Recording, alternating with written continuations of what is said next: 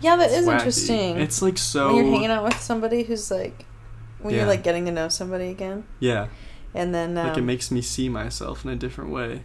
yeah, you like notice how you're perceived. And, Yes, Oh my gosh, it's so funny. especially after so long of not thinking about me being a human being. I was a spirit for so long, just floating through this life, like doing my thing, and I like sat down one day, and I was like, oh my goodness, like I'm a, like I'm a twenty year old guy like living in my apartment in Grand Rapids. Like this is kind of weird. It's kind of trippy. I could I forgot that I was a human. You know what I mean? Like uh-huh. it's just weird those realizations of forgetting that you're alive and then remembering.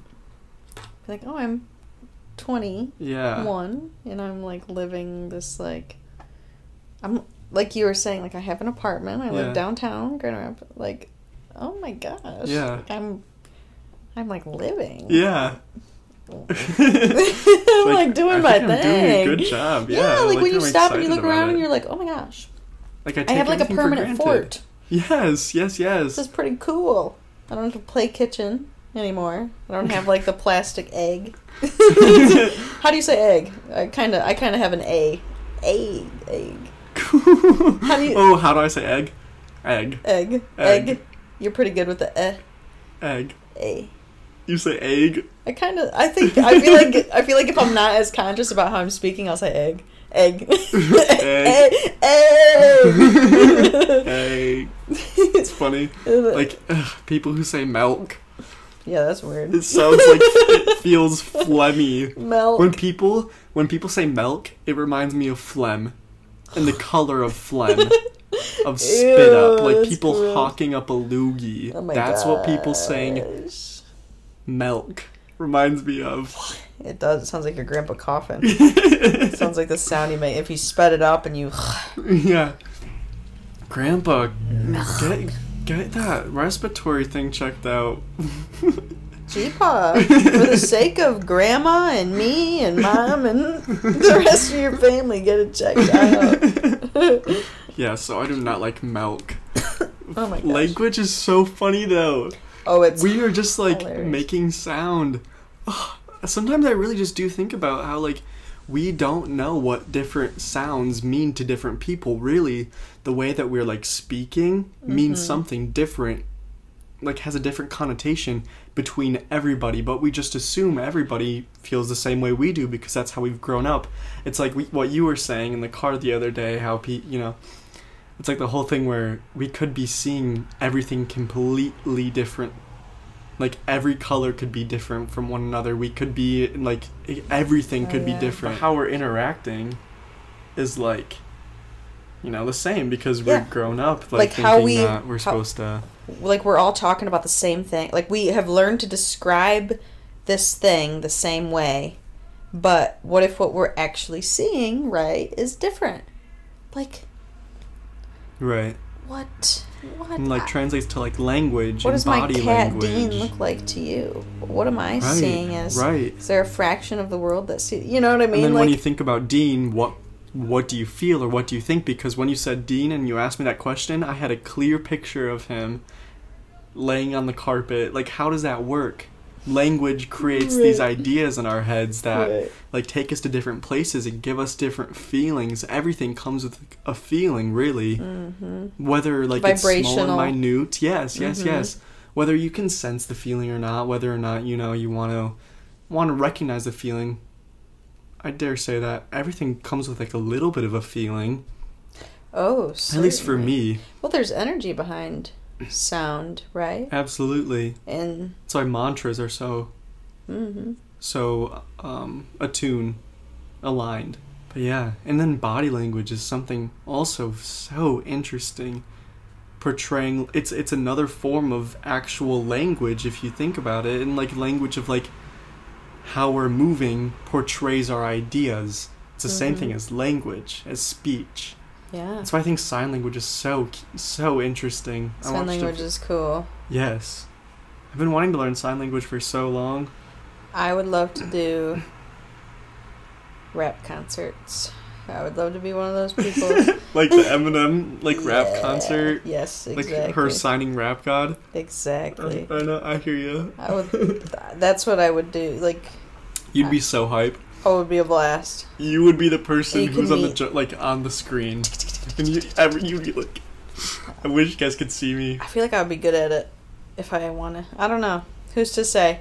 Not my calling in this lifetime. Maybe one day, but not today. I would uh, see. I'm the kind of person who would buy a sign language book for sure and like have it in my bookshelf. I'm surprised you don't already have one. Yeah, me too. Because I've thought about it. and like, I would learn. A, I would learn. I would get through M in the alphabet. Not even learn the whole alphabet. And then I would be like, oh, like I'm halfway through that. Like I don't know, just or maybe I'd learn the vowels. Just I don't know. That's Who funny. knows? there would be like an intrigue, but depending on how long it really like the intrigue stayed. right, Hmm. right. But I would like to ha- know that I had it to refer to. Because Like then maybe one day I would be like, I should learn N through Z. See, I still thought you were gonna, gonna talk about like actually learning sign language alphabet. That's funny. Dilettante.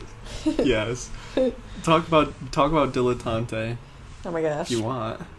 It's not Yeah. a command. Oh. ding ding ding. Like, um, yeah, I guess dilettante. Well, dilettante is like um, you. It's a. Well, it's an archetype, certainly. Yeah. I'd love to talk about archetypes on the podcast. Oh yeah, that would be interesting. If we should, uh, we could do a, an archetypal uh, conversation one day. That would be fun. Um, yeah, dilettante is one archetype. I have these archetype cards um, that you know perhaps we can we can chat more about sometime. It's uh, there's you have twelve archetypes. Um, we each have a base of four that are rooted in survival. Um, those four are uh, a child archetype, saboteur, um, victim, and prostitute. We all share these, um, and they they all have like a specific meaning behind them, right? Like saboteur is how we sabotage ourselves um, in uh, in situations and stuff. You know, uh, there's light and shadow attributes to each archetypal card, and um, you know, because sabotage, you know, and again, these these these base four that we all share are rooted in survival. Um, so sometimes we do need to sabotage situations, relationships, whatever, for the sake of our highest good. You know, we need to be aware of things that need to be foiled, things Mhm. that need to, you know, be ended. Um, but then there's also, in a shadow side, us sabotaging stuff for seemingly no reason, right? Just to Mm-hmm. I mean, how many times can you think of where you're like, gosh dang it, why did I do that? Like, why did I seemingly spoil that opportunity for Right. myself or that relationship or friendship or this or that? Um, victim, the victim card is like recognizing when you're being victimized, how to defend yourself, and then the shadow attribute of it is um, victimizing yourself to elicit pity from other people. Uh, the prostitute card um, is like it's at what rate you sell yourself in the world, um, like your your uh, inherent uh, abilities and goods, and like how you sell that for material gain.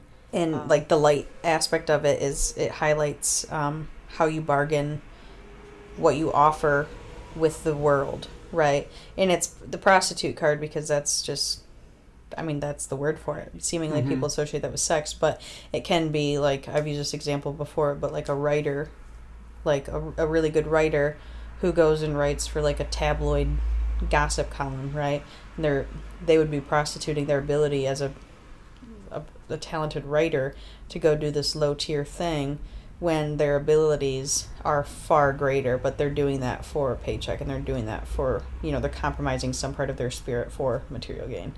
Um, and then there's the child um, child archetype, which is a bit self-explanatory, um, but there, there's like six of those you can choose from. I'm not trying to be too confusing, but then um, so those are the base four, and then you actually choose eight, but you would work with somebody uh, like myself, right, or like somebody like a guide of some sort who could like help you sift through these cards and these archetypes and find what resonates with you. And you inherently are drawn and you you kind of know what resonates with you um, there might be some that like a lot of people will go towards you know like men can tend to go towards like really masculine dominant cards like like warrior defense Mhm. fighter you know like like the fighter's not necessarily one of them warrior is but like you know what i mean these like really dominant cards or there's like a god card you know where like where women can go towards like queen card or um uh, you know so like to have a guide who can sit and say okay like why? You know not to say people aren't those things it's just like you want to have somebody who can sit with you and help you work through a thought because there are some that we there are archetypes that we want and desire to be and perhaps we have minor aspects of them but that we do not embody them right there are people who clearly embody them and and this like a good example for this luke you, you and i were talking about this before but people who um like this is a really base example but like actors musicians whatever there are a lot of people who want to embody an Mm, actor mhm. archetype or a musician a singer archetype and they might enjoy that and that might be a good way for them to express themselves but that's not really their destiny in this lifetime per Mhm. se right? Like it could be a means by which you whatever explore yourself expand whatever. But johnny depp actor archetype right? Like angelina jolie or like you know like there are people with very clear very clear archetypes. Yeah like anybody can learn a skill right? But some people inherently that's just Right.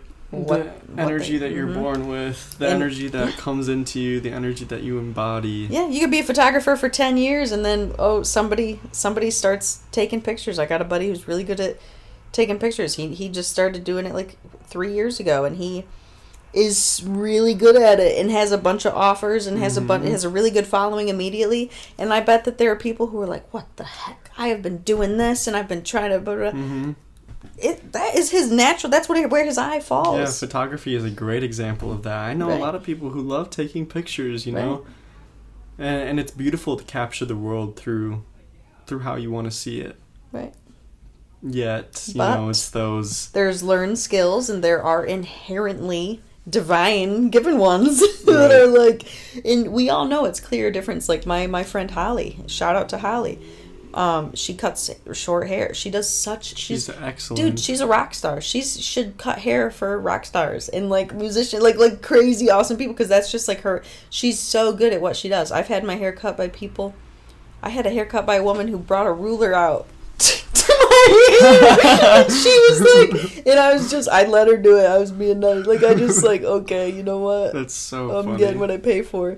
You know but there's such a clear difference between working with with the two Mhm. um, but I guess going back to the whole thing, one of my one of my archetypes that I have identified with is dilettante, and that's um, the light attribute is highlighting uh, knowledge and uh, uh, gained wisdom without the need of like uh, schooling or like yeah, I guess just like schooling or like routine learning of something, but being able to pick up information and, and pass it along and you know but then the shadow attribute of it is pretending to have more knowledge than you perhaps possess right so being and then and then for me like that's just like learning to be like uh, going back to the sign language thing right like that's that's like a really base example of like I I get into so many things, but how far down the line?